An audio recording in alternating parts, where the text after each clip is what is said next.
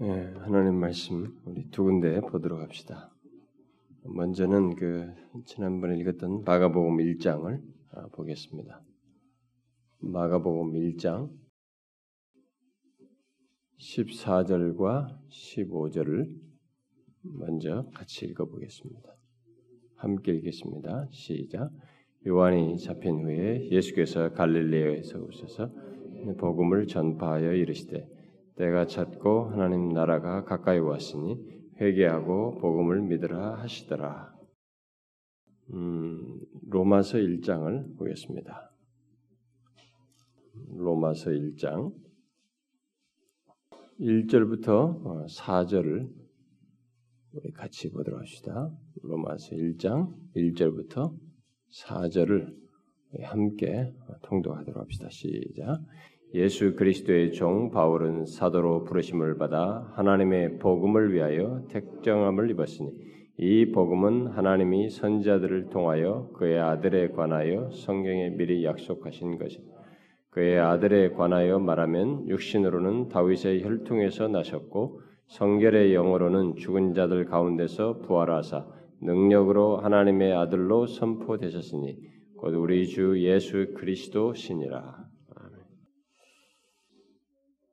어, 우리가 이 시간에 수요 예배 시간에 이제 계속적으로 살피고 있는 것은 신구약 성경을 가장 잘 볼 수 있는 어, 길이 무엇인가라고 했을 때 어, 복음으로 성경을 보고 읽는 것이다.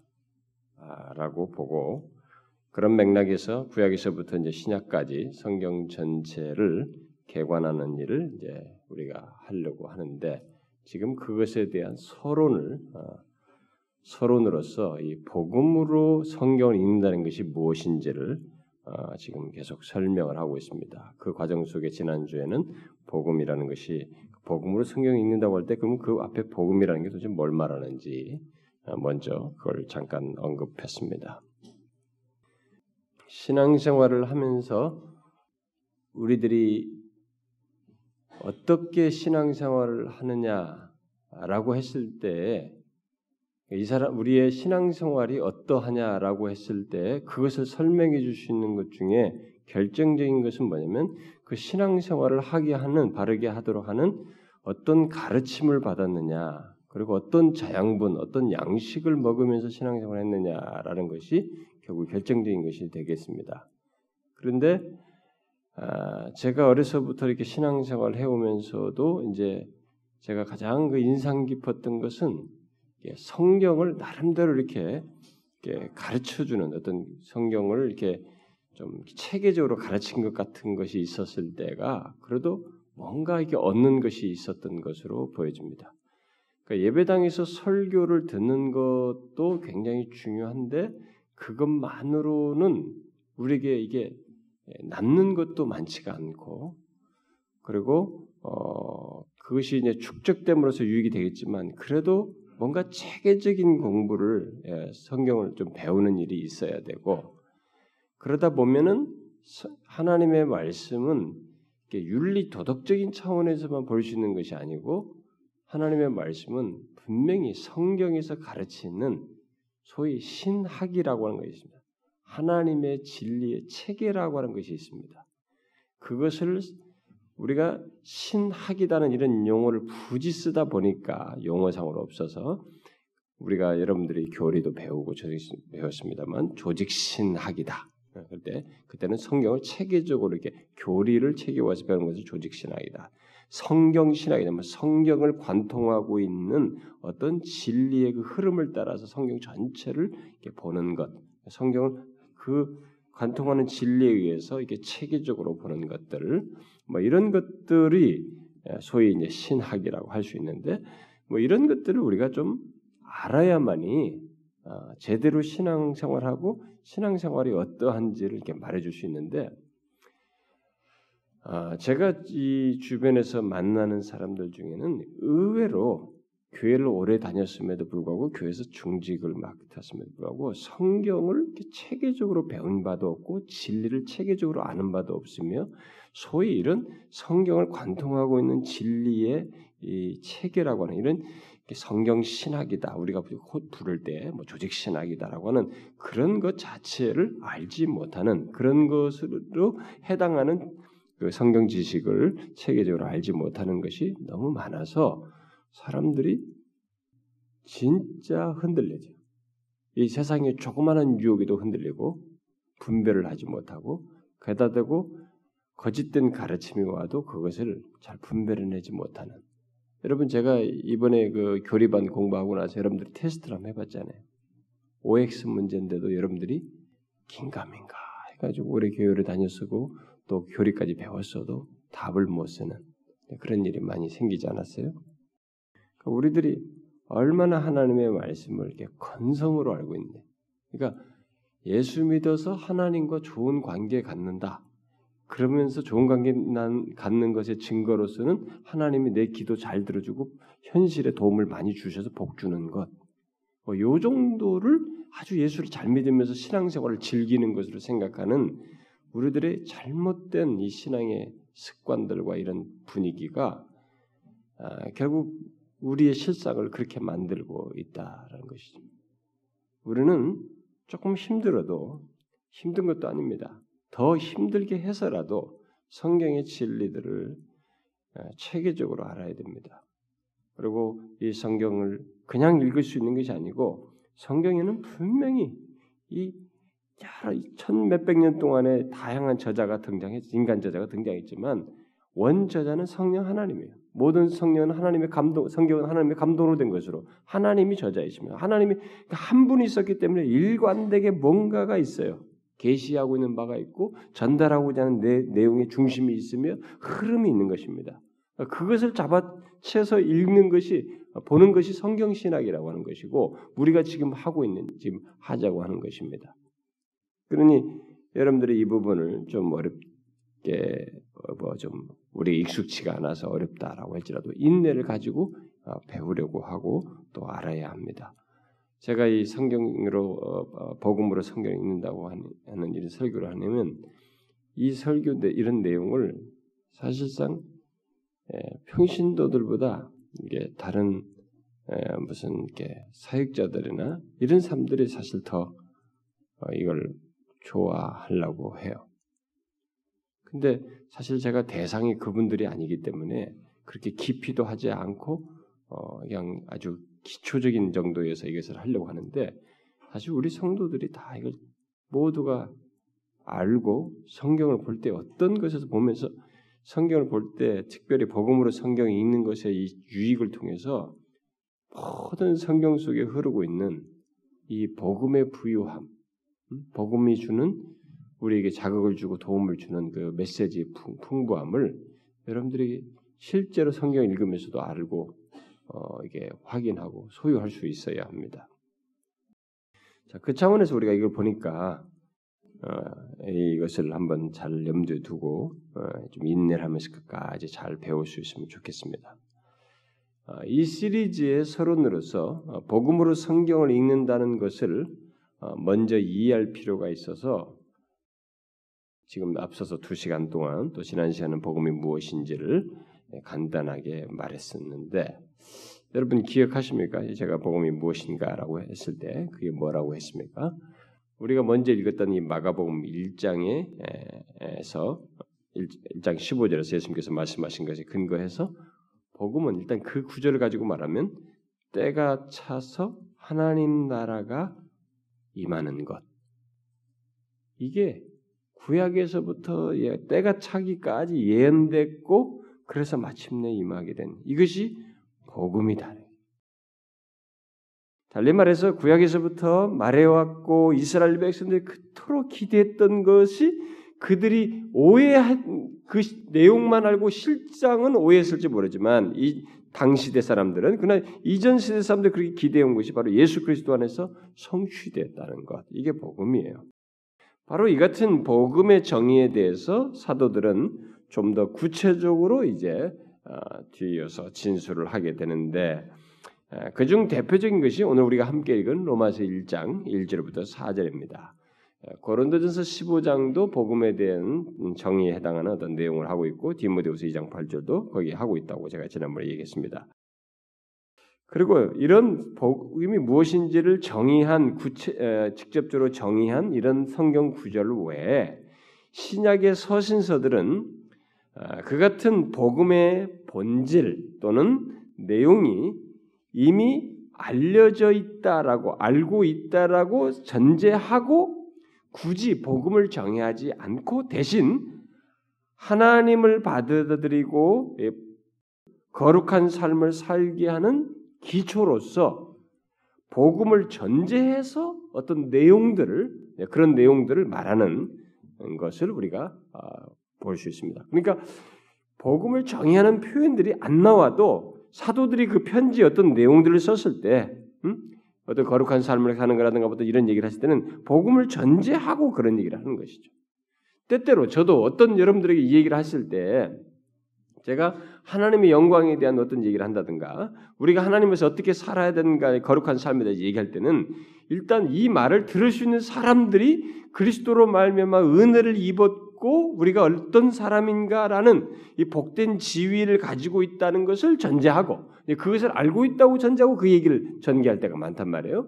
사도들도 그런 것입니다. 복음을 정의 복음이 무엇인지에 대해 이들이 알고 있다고 전제하고 거기에 대해서 거룩한 삶을 살게 하는 이런 내용들을 어, 전개하는 그런 것을 서신서들 속에서 보게 됩니다. 서신서를 읽을 때는 우리가 그것을 염두에 두고 읽어야 되는 것입니다.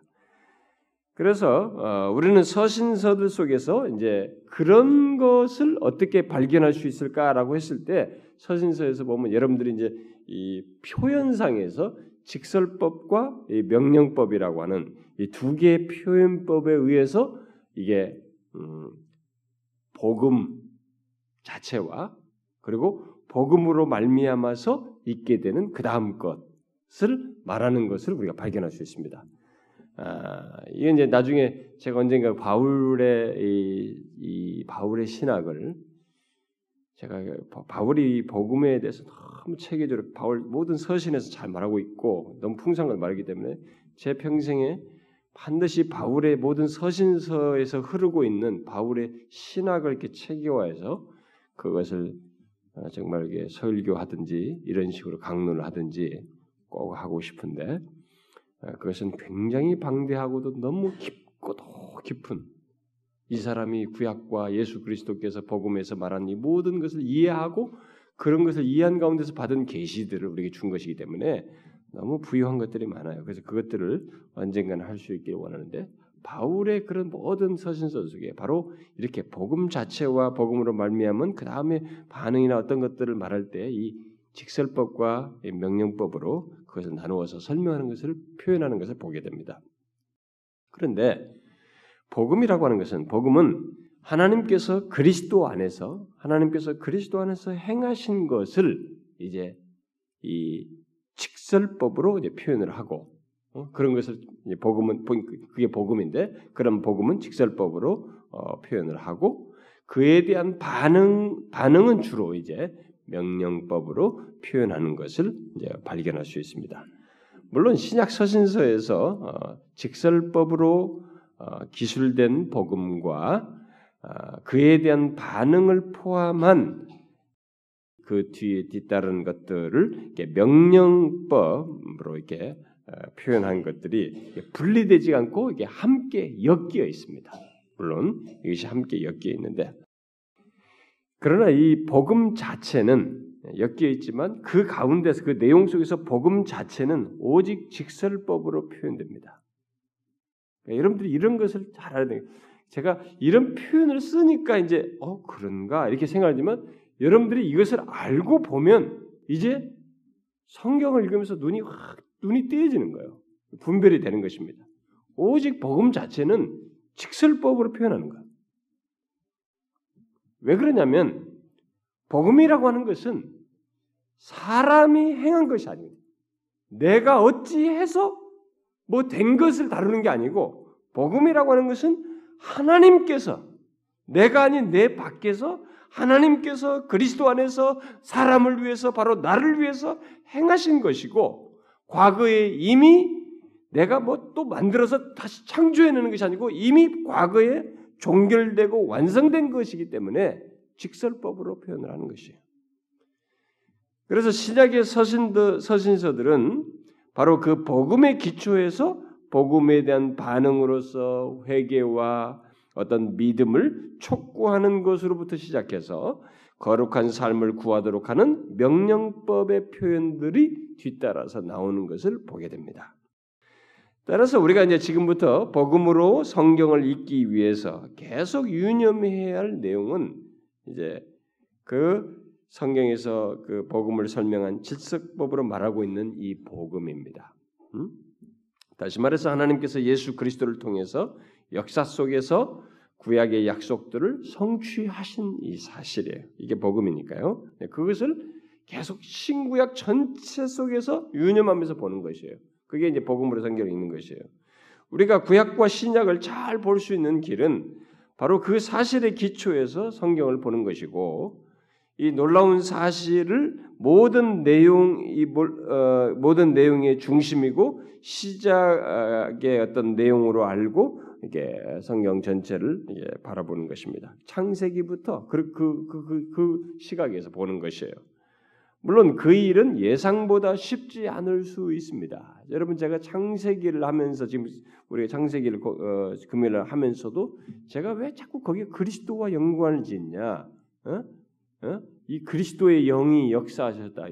이 사람이 여기서 건지움 받을 수 있는 것은 그리스도의 후손에게 그리스도와 관련돼 있기 때문에 이가 여기서 보존된다는 얘기를 한다는 등 이렇게 왜 제가 그리스도를 거론하냐면 그게 바로 복음으로 성경을 읽는 것이어서 그렇습니다. 그게 가장 성경을 잘 보는 것이기 때문에.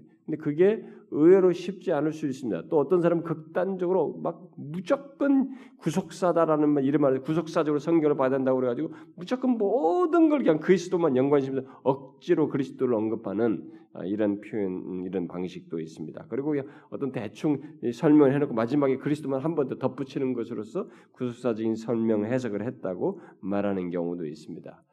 아, 실제적으로 제대로 이것을 파악하면서 성경을 읽는 것은 쉽지 않을 수 있지만 바르게 이것을 알고 읽기 시작하면 우리는 성경에서 가장 부, 유한 아, 이게 이해를 가질 수 있고 진리의 부유함을 얻을 수가 있습니다. 사실 이것이 조금 어려운 면이 있다 보니까 많은 사람들이 예, 구약의 내용들을 그저 아브라함이 뭐 누구 제사를 드리고 뭐 이렇게 헌, 자식을 바치고 뭘 했다라고 그래서 바, 아브라함이 그렇게 했을 때 굉장히 거기에 헌신을 했고 뭐 무슨 믿음을 발휘했다. 그래서 그 자체 내용만 말하고 그 가운데서 우리들이 배워야 할 어떤 도덕적인 교훈이라든가 또 그렇게 했을 때 복 받을 것이라든가 뭐 이런 기복적인 내용을 뽑아 가지고 적용하고 그냥 끝내버려. 요 그렇게 되면은 이게 지금 성경을 우리가 잘 보고 굉장히 은혜도 받는 것 같고 감동이 있는 것 같지만은 실상은 그게 성경이 그 계시가 담고 있는 이 풍성함을 사실 우리는 못 캐치하게 된 거예요. 못 얻게 된 것입니다. 큰 마치 큰 보물을 소유해놓고도 이 비난자처럼 어? 손가락 빠는 신세가 되는 것 같은 비슷한 것입니다. 그러니까 만찬을 앞에 두고 공깃밥만 먹는 거나 다를 바 없다고 보면 되겠어요. 거기에는 그리스도의 이 복음으로 어, 성경을 읽으면서 우리에게 주는 메시지 부요함이 있는데 그걸 캐치를 못함으로써 그렇게 우리가 적은 것밖에 못 얻는 것이 된다 이 말입니다. 오늘 우리가 함께 읽은 이 로마서 1장에서도 복음에 대해서 정의를 하잖아요. 네, 여기서도 그것을 이런 사실을 밝혀주고 있습니다. 복음을 어떻게 정의하고 있어요? 이 로마서 1장 1절부터 4절을 보면은 이 몇 가지 표현으로서 복음을 정의하고 있는데 제일 먼저 복음을 하나님의 복음이라고 칭하고 있습니다. 하나님의 복음. 무슨 말입니까? 복음을 왜 하나님의 복음이라고 말합니까? 복음의 근원은 하나님이십니다. 음? 다시 말해서 하나님이 복음의 시작자이시며 동시에 역사 속에서 복음을 효력 있게 하시는 분이신 것을 시사하는 말인 것이죠.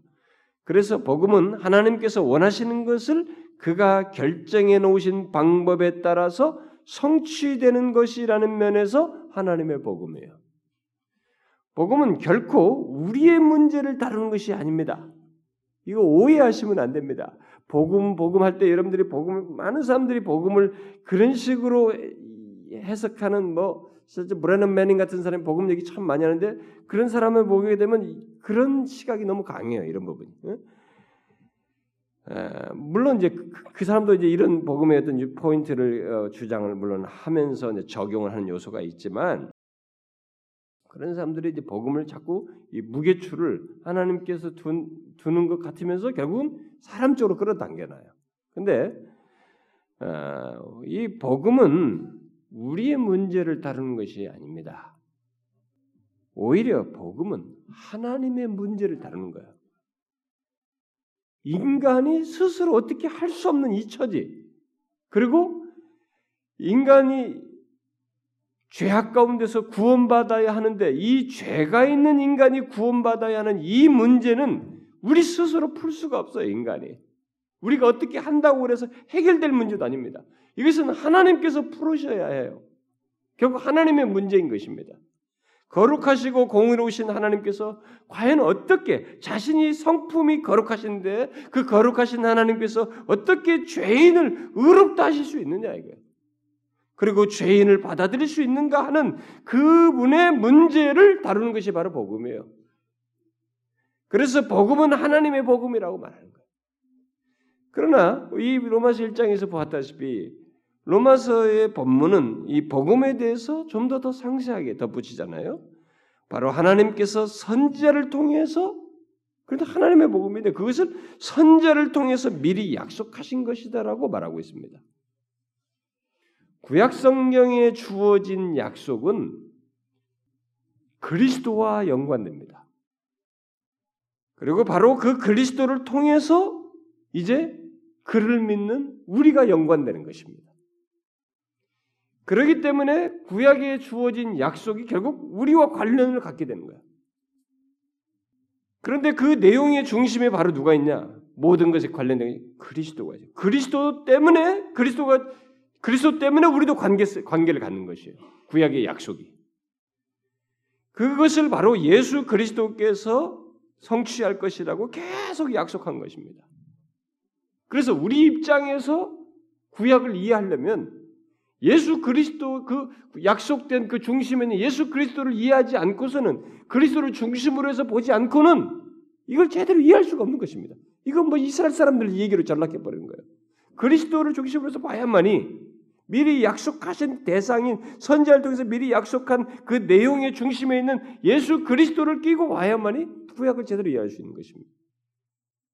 물론 구약에 약속된 그 복음의 내용은 음, 제가 지금 이미 말한 대로 하나님의 아들에 관한 것이에요. 어, 하나님의 아들에 관한 것입니다. 특히 다윗의 혈통에서 나신 아, 아들에 관한 것입니다.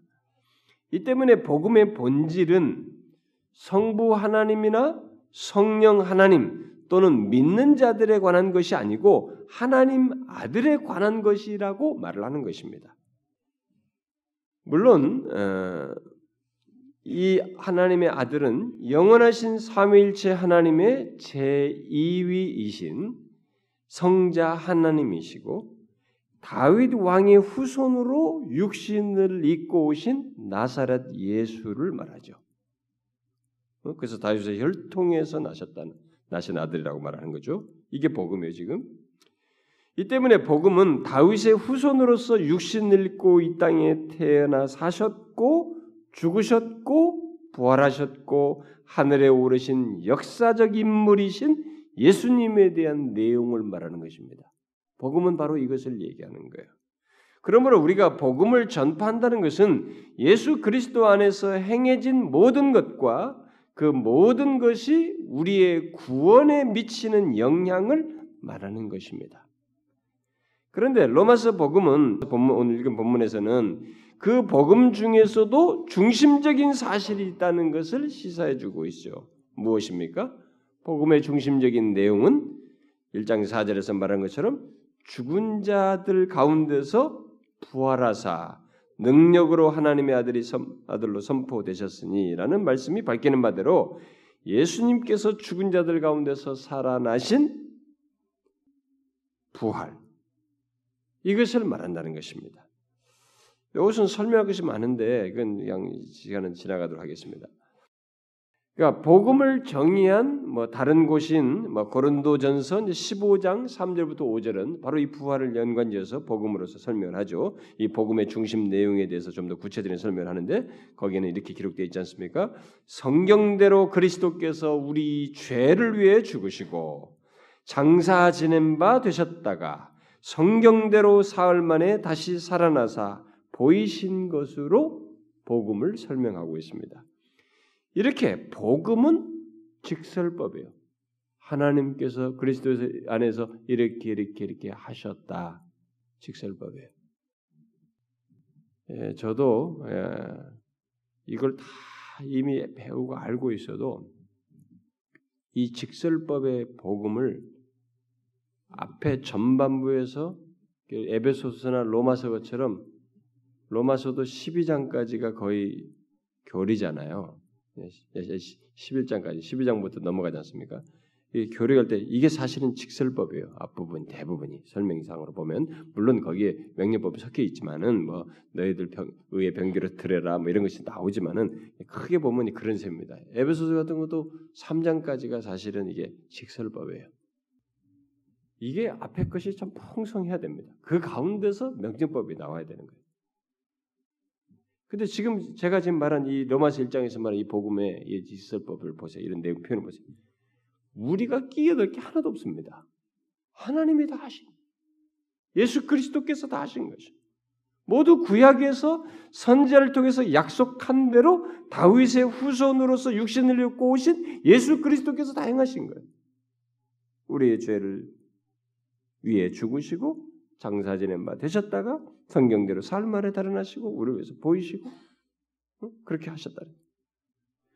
우리는 이 복음의 본질을 복음과 연관된 여러 가지 다른 중요한 내용들과 혼돈해서는 안 됩니다. 일단 구분할 줄은 알아야 돼. 특히 복음에 대한 반응과 복음으로 인해서 이 세상에서 갖게 되는 어떤 결과들 그런 것들을 복음 자체와 이게 혼돈해서 그런 것들까지 다 복음 자체로 생각해서는 안 됩니다. 예를 들면 회개하고 믿는다. 회개와 믿음을 복음 자체로 여겨서는 안 된다는 거죠. 비록 그것이 복음과 함께 반드시 언급되고 강조되어야 하지만 그것들을 복음 자체로 생각해서는 안 된다는 거예요. 사실 저 또한 넓은 의미에서의 이 복음적이라는 이름 아래서 예, 복음과 항상 붙어서 연, 설명하기 때문에 연결해서 해야 되기 때문에 복음적이라는 이름 안에서 어, 그 복음에 대한 반응과 열매를 복음에 묶어서 설명하는 것이 제가 지금까지 항상 해온 바이지만 여러분들이 이것을 일단은 혼돈하면 안 됩니다. 복음 자체로 그런 것들을 우리 쪽에서 뭔가를 하는 반응, 회개하고 믿는 반응은 이것을 복음 자체로 생각하면 안 되는 것입니다. 제가 지난 시간에도 얘기했죠. 이것을 헷갈리게 되면 복음 자체와 복음에 따른 이것을 헷갈리게 되면 무게추를 하나님에게서 우리 쪽으로 옮기는 거예요. 그래서 내가 무엇을 하느냐에 따라서 내가 이 안심하는 이 기, 잘못된 신앙 태도로 바뀌는 거예요. 복음의 이 결과와 열매로 어, 우리가 말할 수 있는 것은 뭐 거듭남이나 뭐 회심이라든가 뭐 성화라든가 영화 등 이런 것들을 이 복음 자체로 여겨서는 안 되는 것입니다. 우리가 이 마가복음 1장 15절 말씀에서도 회개와 복음 얘기가 나오잖아요. 이 회개와 복음은 복음에 포함된 것으로 이렇게 내용상으로는 보이지만 엄격하게 구분하면 여기서 오늘 마가음 1장 15절에서 복음의 복음 자체는 복음의 본질이 될 만한 내용은 때가 찼고 하나님 나라가 가까이 왔다라는 것이에요. 거기 그것의 뒤에서 회개하고 복음을 믿으라고 하는 이 명령법은 복음에 대한 반응인 것입니다. 그러니까 앞에 하나님의 나라가 이 때가 차고 하나님에 가까웠다는 것은 직설법이고 회개하고 복음을 믿으라는 것은 이제 명령법이죠. 응? 그러니까 여기 앞에는 복음의 직설법이라고 봐야 되고 뒤에는 복음에 대한 반응으로서 명령법으로 표현된 것이라 볼 수 있는 것입니다. 그러므로 우리가 예수 그리스도를 알지 못하는 자들에게 복음을 믿으십시오. 음? 믿으라고 했단 말이에요. 지금 복음을 믿으십시오. 예수 그리스도를 의지하십시오. 믿으십시오. 이렇게 그리고 죄를 고백하십시오. 그리하면 구원을 얻을 것입니다. 뭐 이렇게 말한다면 이것은 복음 자체는 아닌 것이죠. 복음을 말하려면 그들이 믿어야 할 그리스도 자신과 그가 인간을 위해서 인간이 할 수 없는 일을 하신 것 하나님께서 그리스도 안에서 행하신 것 바로 이거 그리스도 자신과 그가 행하신 것을 말해야 하는 것입니다. 우리는 이 명령법을 믿으십시오, 회개하십시오를 말해야 이 사람이 효과가 있을 거라고 생각합니다.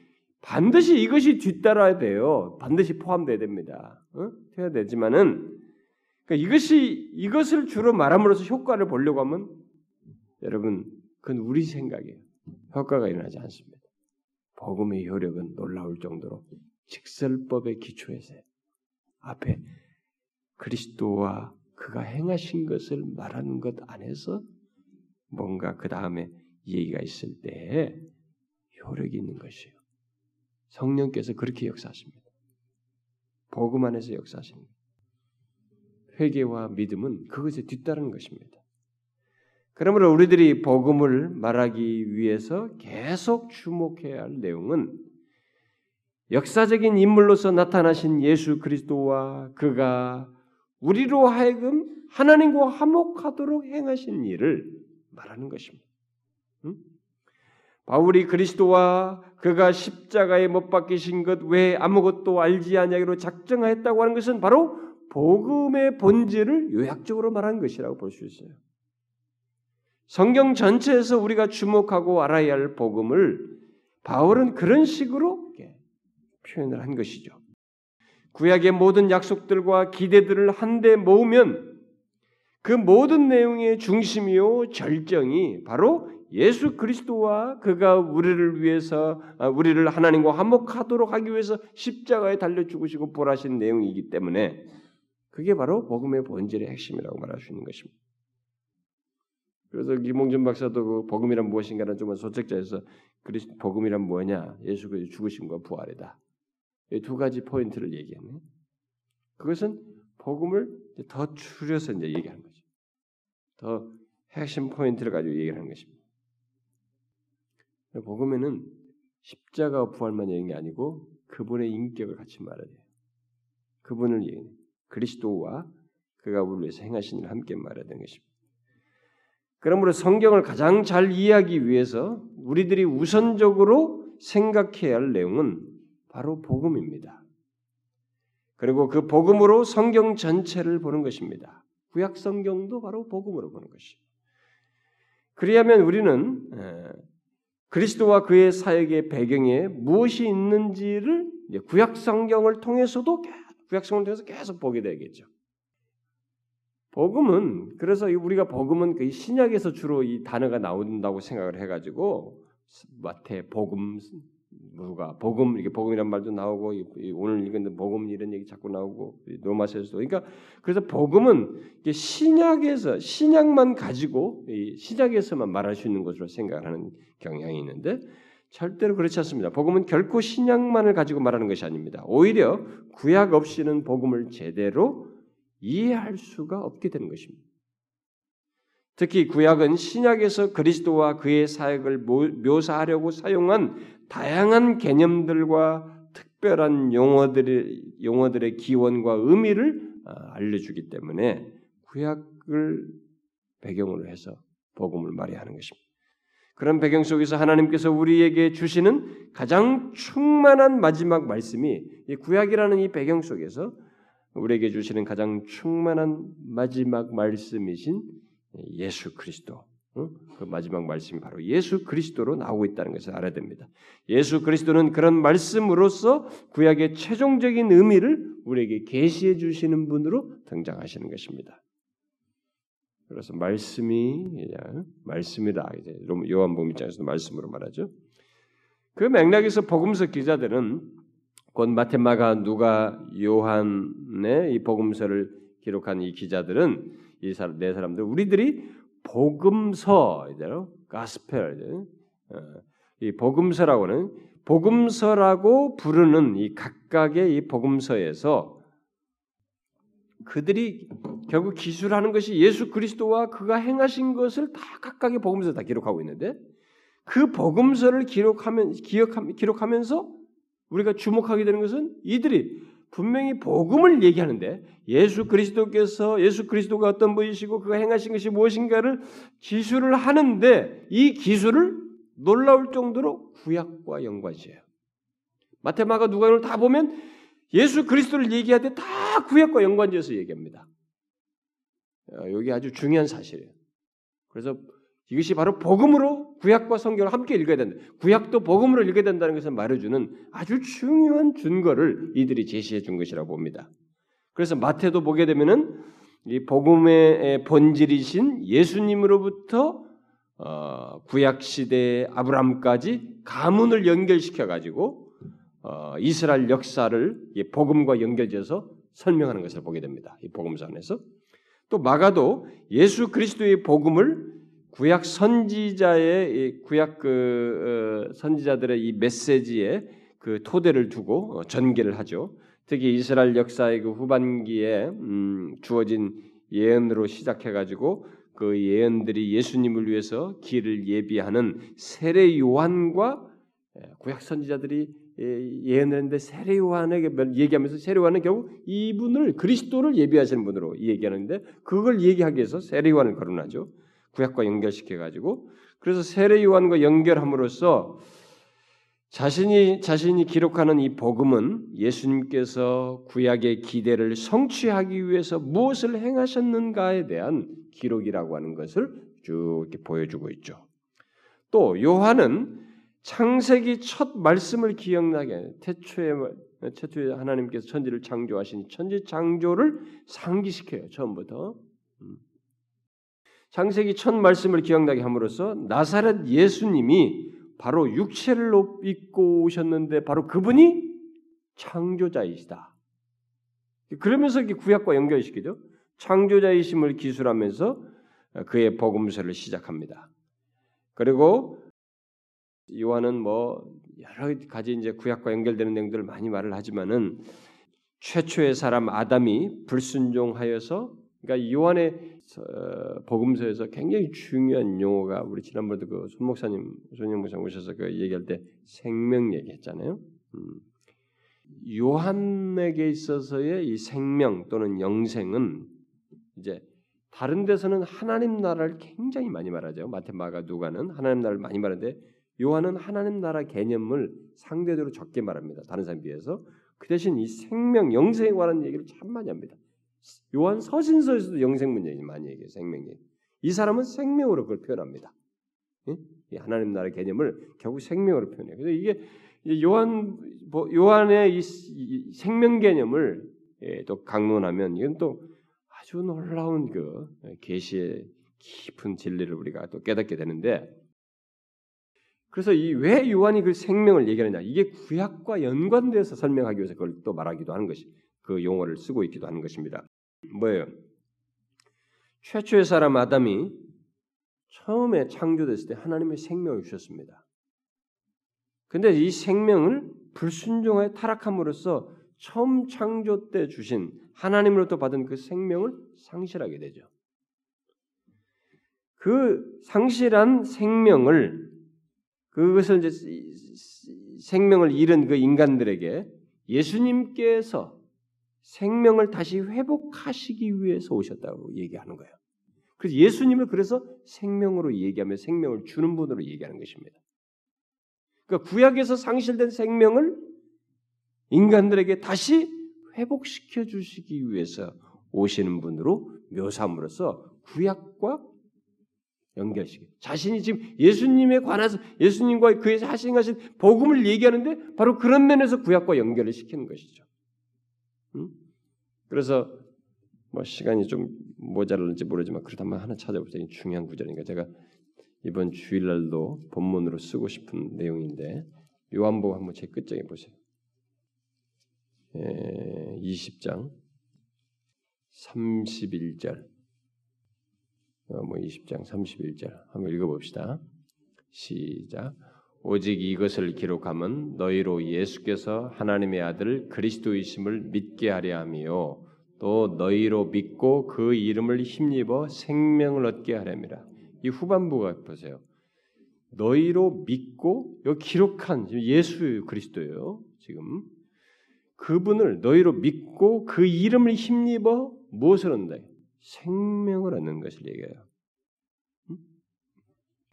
그러니까 이렇게 인간들에게 예수님께서 생명을 다시 회복시킨 분으로 묘사하기 위해서 요한은 구약 성경에 나오는 이런 그, 그 내용의 연결고리 속에서 설명하면서 수많은 주제들을 복음서에서 다루는 것입니다. 그리고 이제 누가는 누가는 이제 누가복음만 쓰는 것이 아니라 사도행전도 같이 쓰잖아요. 그러니까 이 두 개를 다 쓴 이 누가는 잘 보면 이 두 개의 내, 내 책에서 그 누가복음과 사도행전 서두에서 모두 데오빌로를 언급하고 있습니다. 둘 다. 그렇게 함으로써 누가복음서에서 예수 예, 누가복음서에서 예수님께서 행하고 가르치시기 시작한 것에 대해서 사도행전에서도 연장선상에서 얘기하는 겁니다.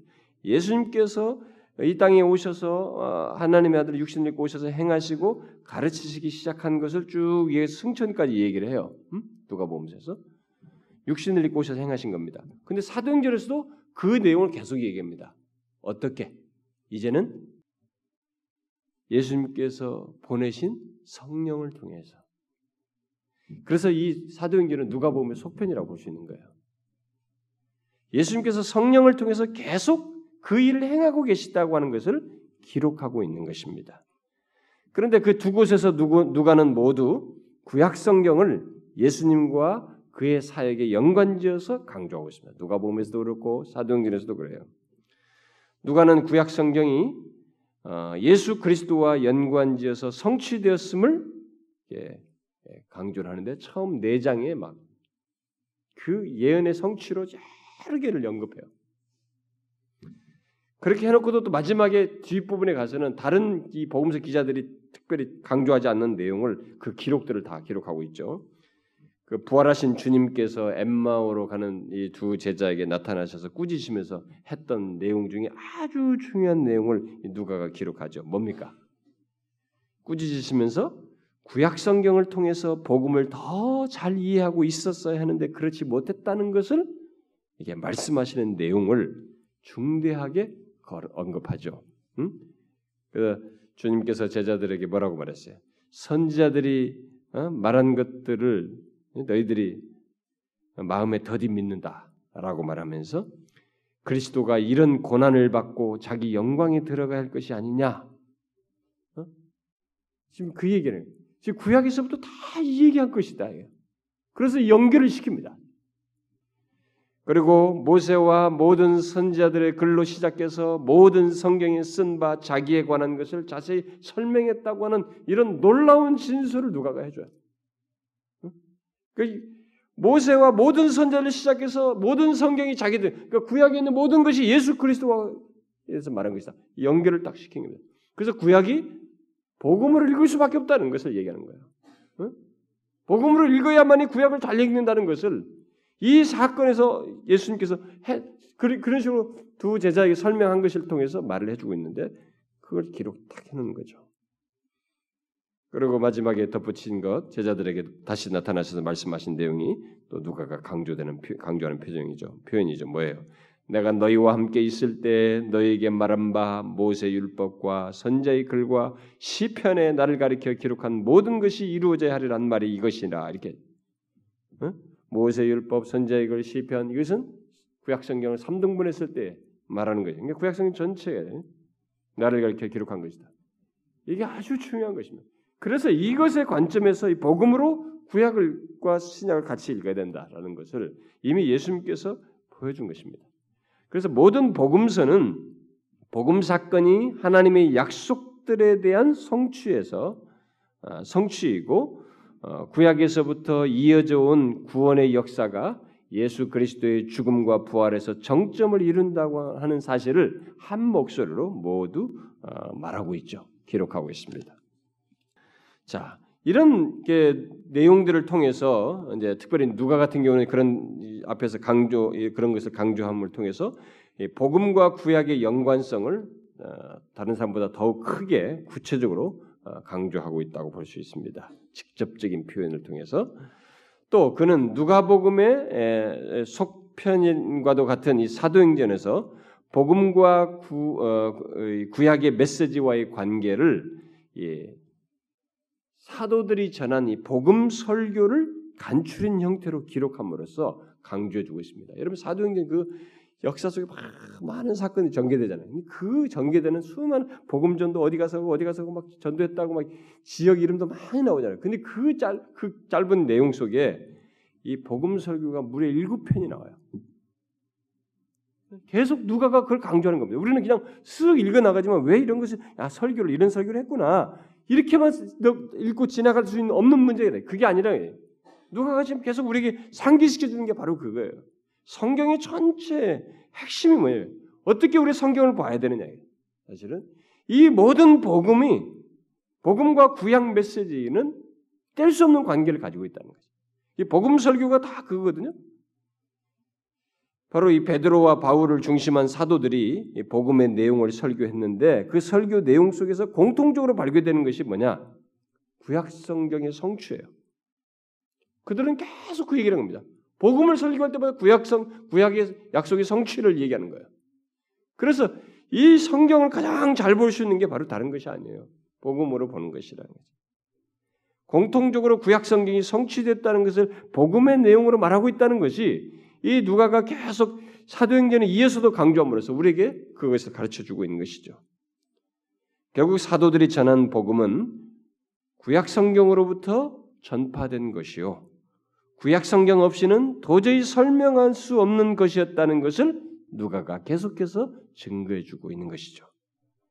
그러므로 우리는 복음서의 연장선상에서 기록된 사도행전까지 포함해서 복음을 기록한 마태, 마가, 누가, 요한의 각각의 네 복음서들이 복음의 토대에서 복음의 토대로서 이 구약 성경에 나타난 하나님의 구원 사역의 역사를 언급하지 않고는 사실상 예수 그리스도를 구세주로 선포할 수 없는 것으로 말하고 있다는 것을 우리가 파악해야 되는 것입니다.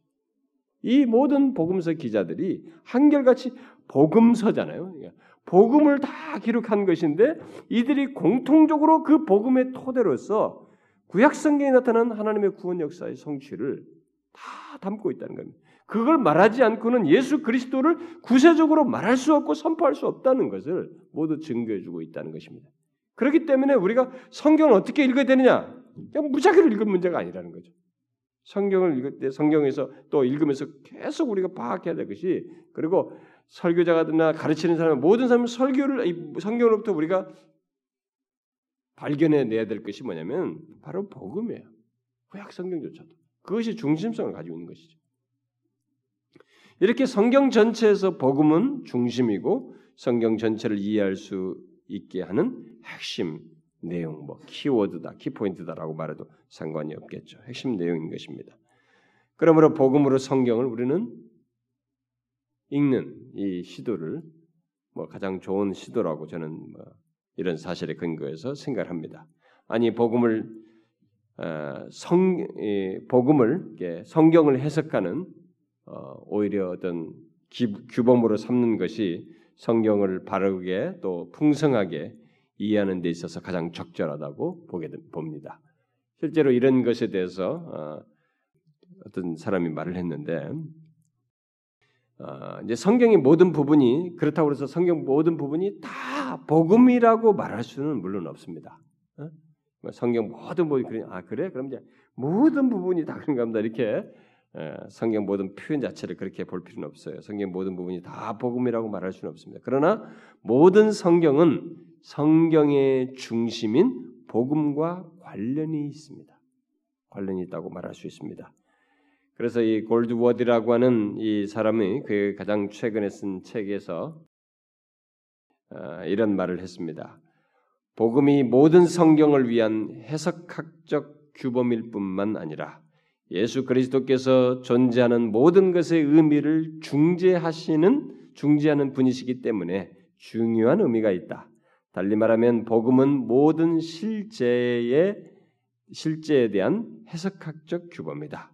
모든 실제는 그리스도께서 그리스도로 말미암아 그리고 그리스도를 위하여 지음 받았다. 하나님의 계획은 그리스도 안에서 만유가 통일되는 것이다. 그리스도 안에서 지혜와 지식의 모든 보화가 감추어져 있다. 그리스도의 속죄 사역에는 전 우주를 위한 구속의 결과가 있다. 따라서 모든 것의 의미를 궁극적으로 해석하는 것은 그리스도에게서만 발견될 수 있다. 여러분 보세요. 우주 만물은 뭐든 마찬가지. 앞으로 모든 것의 의미를 발견하려면 예수 그리스도를 끼지 않고는 설명할 수 없어요. 우주가 나중에 어떻게 될 것이냐, 어디서부터 시작됐느냐, 어떻게 될 것이냐, 누가 주관하고 나중에 정말이 어떻게 되냐, 어떤 것은 의미를 발견하면 그리스도를 끼지 않고 말할 수 없어요. 그 얘기를 하는 것입니다. 그리스도에게서만 발견될 수 있다. 그 모든 것에는 성경의 모든 본문도 포함된다. 성경까지도 특별 성경도 다 포함된다 그죠? 그러므로 성경을 공부하는 사람들에게는 성경을 공부하는 학생에게는 복음이 규범이다. 이 규범으로 모든 구약과 신약의 모든 권면들과 그리고 복음이 직접적으로 언급되지 않는 듯 보이는 측면들도 해석할 수 있다. 이렇게 말했어요. 그러므로 우리는 이제부터 성경 전체를 복음으로 보고 해석하는 일을 이제 시도를 하게 되는데 바로 복음의 어, 토대가 되는 구약 성경에서부터 시작을 하게 되는데 여러분들이 이것을 잘 터득함으로써 뭐 성경을 가르치는 사람은 저같이 설교하는 사람은 두말할 것이 없겠으나 여러분들도 이것을 다 터득해서 그것을 통해서 눈이 열리게 되면 그 눈이 열리게 되면 제가 성경을 보면서 그 갖는 그 감동, 그 제가 여러분들에게 자꾸 하나님을 찾아라, 뭘 찾아라 막 그러는데 아마 저 이상으로 여러분들이 더 성경 속에서 진리가 주는 부여함을 발견하게 될 것이라고 봅니다. 제가 이미 말한 대로 구약 성경 없이는 어, 복음이 복음일 수 없기 때문에 어, 구약의 처음부터 시작해서 어, 마침내 때가 차서 하나님 나라가 임하는 데까지 모든 사건들과 그 진행이 그리스도 안에서 참된 의미를 의미를 찾을 수 있다는 것을 우리가 보고 있다고 보고 복음으로 이제 성경을 읽는 이 시도를 아, 이제부터 하자라는 것입니다. 아, 이것은 단순히 성경을 보는 한 방법으로서만 중요한 것은 아닙니다. 이것은 이렇게 하게 되면 복음의 중요성을 계속 견지할 수 있도록 하는 것이기 때문에 아주 중요합니다. 제가 우리 교회에서 은혜 시리즈 얘기했고 은혜 안에서 산다는 것도 얘기하면서 설명했습니다만은 의외로 우리의 교회 현실은 복음을 모릅니다. 제가 이런 얘기하면 너 혼자 너 혼자 잘났냐 이런 말 할까봐 할 말이 없습니다만 어쨌든 뭐 우리 교회 거쳐간 사람도 그런 얘기 했고 만났던 목사들도 그런 얘기 했기 때문에 여러 목사들이 의외로 복음을 모릅니다. 저는 그게 보통 충격이 아닙니다. 근데 제 과거를 보면 그랬던 시절이 있었던 거 보면 그게 예, 시절이라보다는 그런 이해가 협소했고 강조점을 다른데 더 뒀던 시절이 있었던 거 보게 되면 이것은 정말 중대한데도 이 중대한 것이 결핍되는 어, 문제 예, 그것을 우리들이 가질 수 있어요. 그래서 이것은 결국 단순히 한 성경을 보는 한 방법으로서 중요한 것이 아니고 이 복음의 중요성을 우리가 계속 견지하고 어, 그것 안에서 삶을 갖고 유익을 얻을 수 있기 때문에 아주 중요합니다. 여러분들이 아실는지 모르겠습니다만은 지난 교회 역사 속에서 복음 곧 역사 속에 육신을 입고 오신 하나님의 아들 예수 그리스도와 그가 행하신 역사적 객관적인 사역을 경시하는 역사가 있었어요. 교회들이 그렇게 했을 때 교회들이 정말로 엉망이 됐습니다. 껍데기는 있었는데 아주 이상한 방향으로 흘러가고 교회들이 아, 진짜 치우치게 됐죠.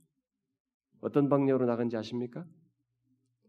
놀랍게도 그들이 경건을 강조하기도 하고 막 그랬음에도 불구하고 신비주의적인 경험을 추구하는 쪽으로 흘러가거나 그런 것을 추구하는 가운데서 하나님께서 인간 내면에서 행하시는 것을 강조하는 현상이 크게 드러났어요.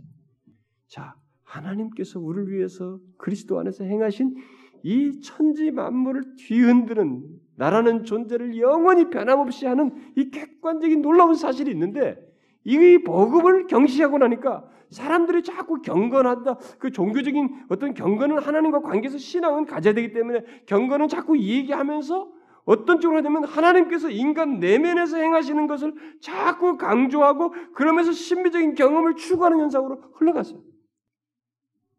결국 내면적인 체험을 행하는 체험을 추구하는 쪽으로 향하는 일이 교역사 속에서 벌어졌습니다. 바로 그것을 바로잡은 사람들이 누구냐면 종교학자들이에요.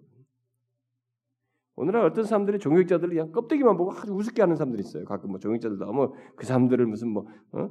우상처럼 뭐 이렇게 맨날 거론하는 이런 사람들 알지도 못하는 거예요. 역사는 하나님께서 그들을 사용하셔서 중대한 일들을 많이 했습니다.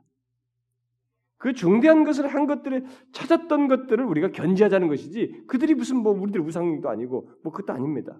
어떤 사람들은 또 이런 얘기하면 막 비판의 한 줄이 너무 가소로워요. 어떤 면에서. 이런 것을 바로잡았던 사람이 종교학자들이에요. 그들은 성경으로부터 역사적인 역사 속에서 행해진 드러난 역사적인 복음의 의미를 찾아서 강조함으로써 사도적인 복음의 뿌리를 둔 성경 중심적인 신학을 재확립했습니다. 그런데 여러분 흥미롭게도 오늘날 이 개신교회들이 종교적 이전과 비슷한 모습을 보이고 있다는 것입니다. 다시 말해서 복음을 구태의연한 것으로 사람들이 알고 있어요. 응? 그리고 복음이 아닌 것을 복음으로 알고 사람들을 명령법에 의한 신앙생활을 갖도록 하는 이런 현상들이 있고 어? 그런 가운데서 복음을 온전히 이렇게 선포하고 그것에 의해서 신앙생활을 하도록 하는 이런 모습이 상대적으로 적은 현실을 우리가 가지고 있다는 것입니다. 그래서 생겨난 현상이 어? 이 복음이 이게 우리가 이게 경시되고 이게 밀려나다 보니까 우리들의 현실 속에도 똑같이 생겨난 현상이 뭐냐면 교회들 속에서 흔하게 볼 수 있는 현상이죠. 뭐예요? 공로주의적이고 율법주의적이고 도덕주의적인 신앙이 만연하게 되고 신비주의 신앙이 득세하게 되는 거예요. 오늘 이 교회 보세요, 여러분. 이 도덕주의적인 것과 율법주의적인 것, 이 신비주의 현상이 교회 안에 만연돼 있잖아요. 복음으로 채워져야 할 부분을 자신들의 행위 또는 수고와 공로로 채움으로써 곧 명령법에 의한 하나님께서 무엇을 하라 무엇을 하라 그러므로 너 이렇게 하라고 한 그것을 했다는 것으로 신앙의 위안을 삼고 자신이 굉장히 뭔가 한 것처럼 생각하고 그러면서 율법주의적인 신앙, 도덕주의적인 신앙의 삶을 갖는 이런 것이 우리들이 흔해 빠져 있습니다. 설교 내용부터가 도덕적이에요. 그 수준을 못 넘어서면 그리스도 중심적이지가 않습니다. 나라고 하는 존재 가치와 삶의 동기부여와 어떤 거룩한 삶의 동기가 하나님께서 그리스도 안에서 행하신 것에 근거해서 말할 수 있어야 되는데 이것이 힘의 원체야 되는데 이게 아닌 것이에요. 그러니까 뭐 자기가 하다가 지치는 거예요. 열심히 하다가도 그것도 인정 안 되고 안, 안 알아주고 좀 힘이 빠지고 멀면 다 쓰러져 버리는 거예요. 게다가 이 그런 것으로 그런 것으로 이게 빠져 들어가는 사람도 그런 데 빠져들고 어떤 사람들은 신비주의적인 경험으로 빠져드는 것입니다. 그야말로 내면적인 체험으로 몰입하는 현상이에요. 이게 오늘날 우리 얼마나 많습니까? 신비주의 빠지다는 게. 이게 복음이 경시되면서 생기는 현상이에요, 여러분. 그런 면에서 우리 시대 또한 복음 종교개혁자들이 사도적인 복음의 뿌리를 둔 다섯 개 sola 중에 Soli Deo Gloria 제일 마지막은 오히려 그 명령법에 해당한다고 보고 어? 앞에 말한 네 가지 sola 이 네 가지 sola가 이 복음으로 성경을 읽음으로써 다시 우리들에게 예, 회복되어야 합니다. 그런 우리 현실을 우리가 가지고 있어요. 그러니까 오직 성경, 오직 은혜, 오직 그리스도, 오직 믿음이 우리에게 필요한 상황이 되었습니다. 결국 복음으로 성경을 읽는다는 말 속에는 결국 이것의 회복도 포함된다는 것이죠.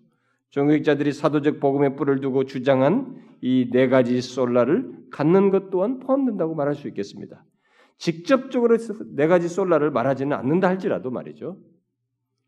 어쨌든 우리가 이 성경 속에서 앞으로 이 성경을 이 시리즈를 통해서 이제 계속 성경을 볼때 성경 속에서 그리스도를 발견하고 그 안에서 행한 은혜의 메시지를 발견하는.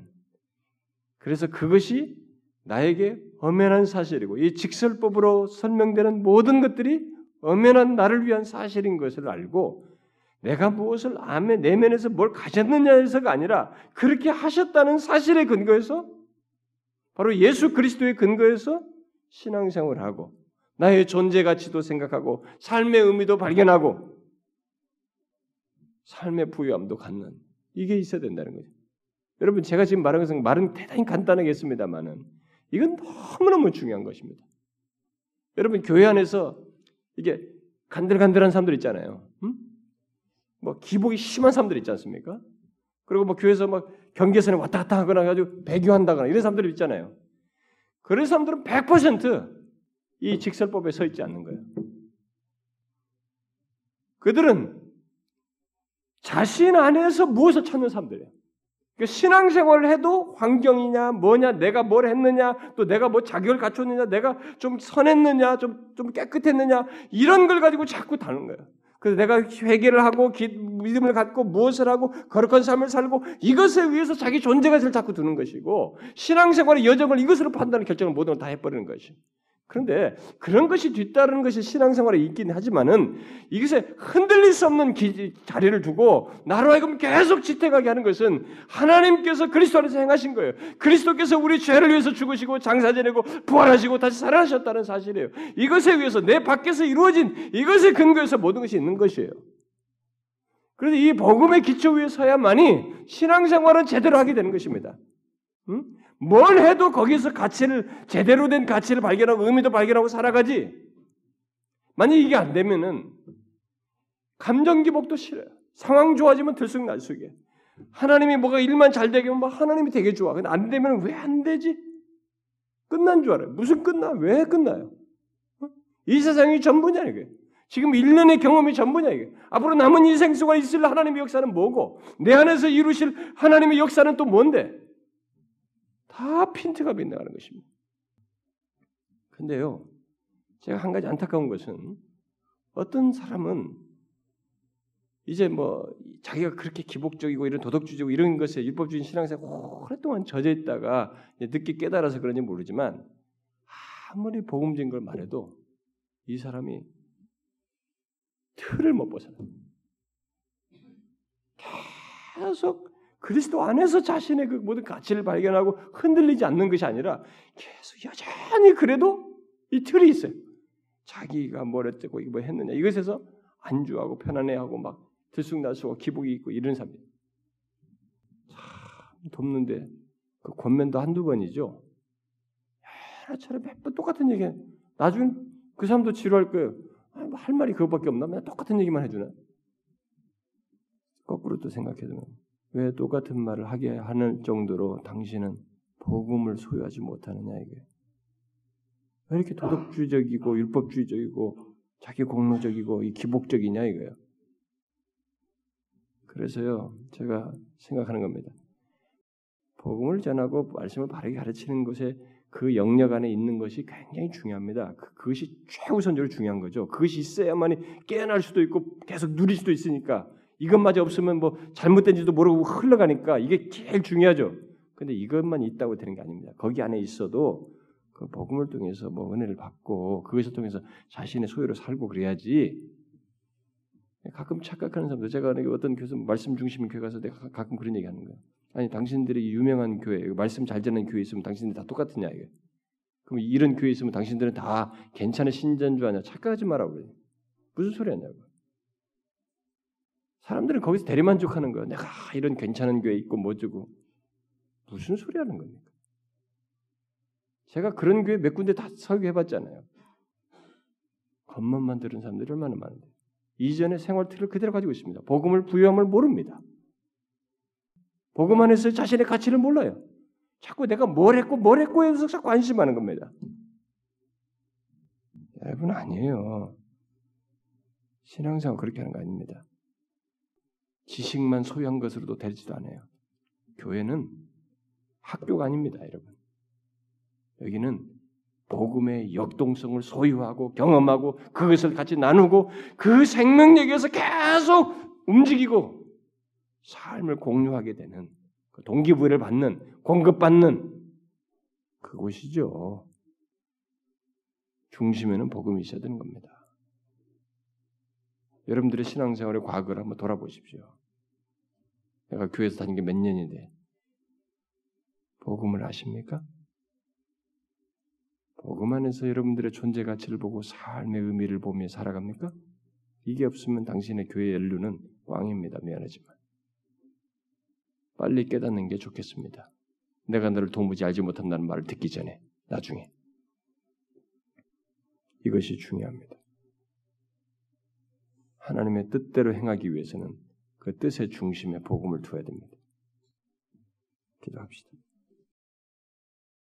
하나님 아버지, 하나님께서 주신 이 분명한 계시가 있지만 이 계시조차도 제대로 이해하지 못하고 알지 못함으로 인해서 우리들이 하나님께서 우리를 위해서 행하신 그 크고 형용할 수 없는 이 변할 수 없는 우리에게 복되다고 할 만한 이 내용들을 못 누리는 그런 어리석은 우리들입니다. 주여 이제부터 우리에게 눈을 열어서 주의 법에 기이한 것들을 알게 해주시고 참 복음의 풍성함을 알고 소유하여 참 이 땅을 살아가는데 하나님의 참된 신자, 하나님 백성된 자에게 주어진 복의 부유함을 마음껏 누리고 그것에 의해서 흔들리지 않냐며 살아가는 저희들 에게 하옵소서.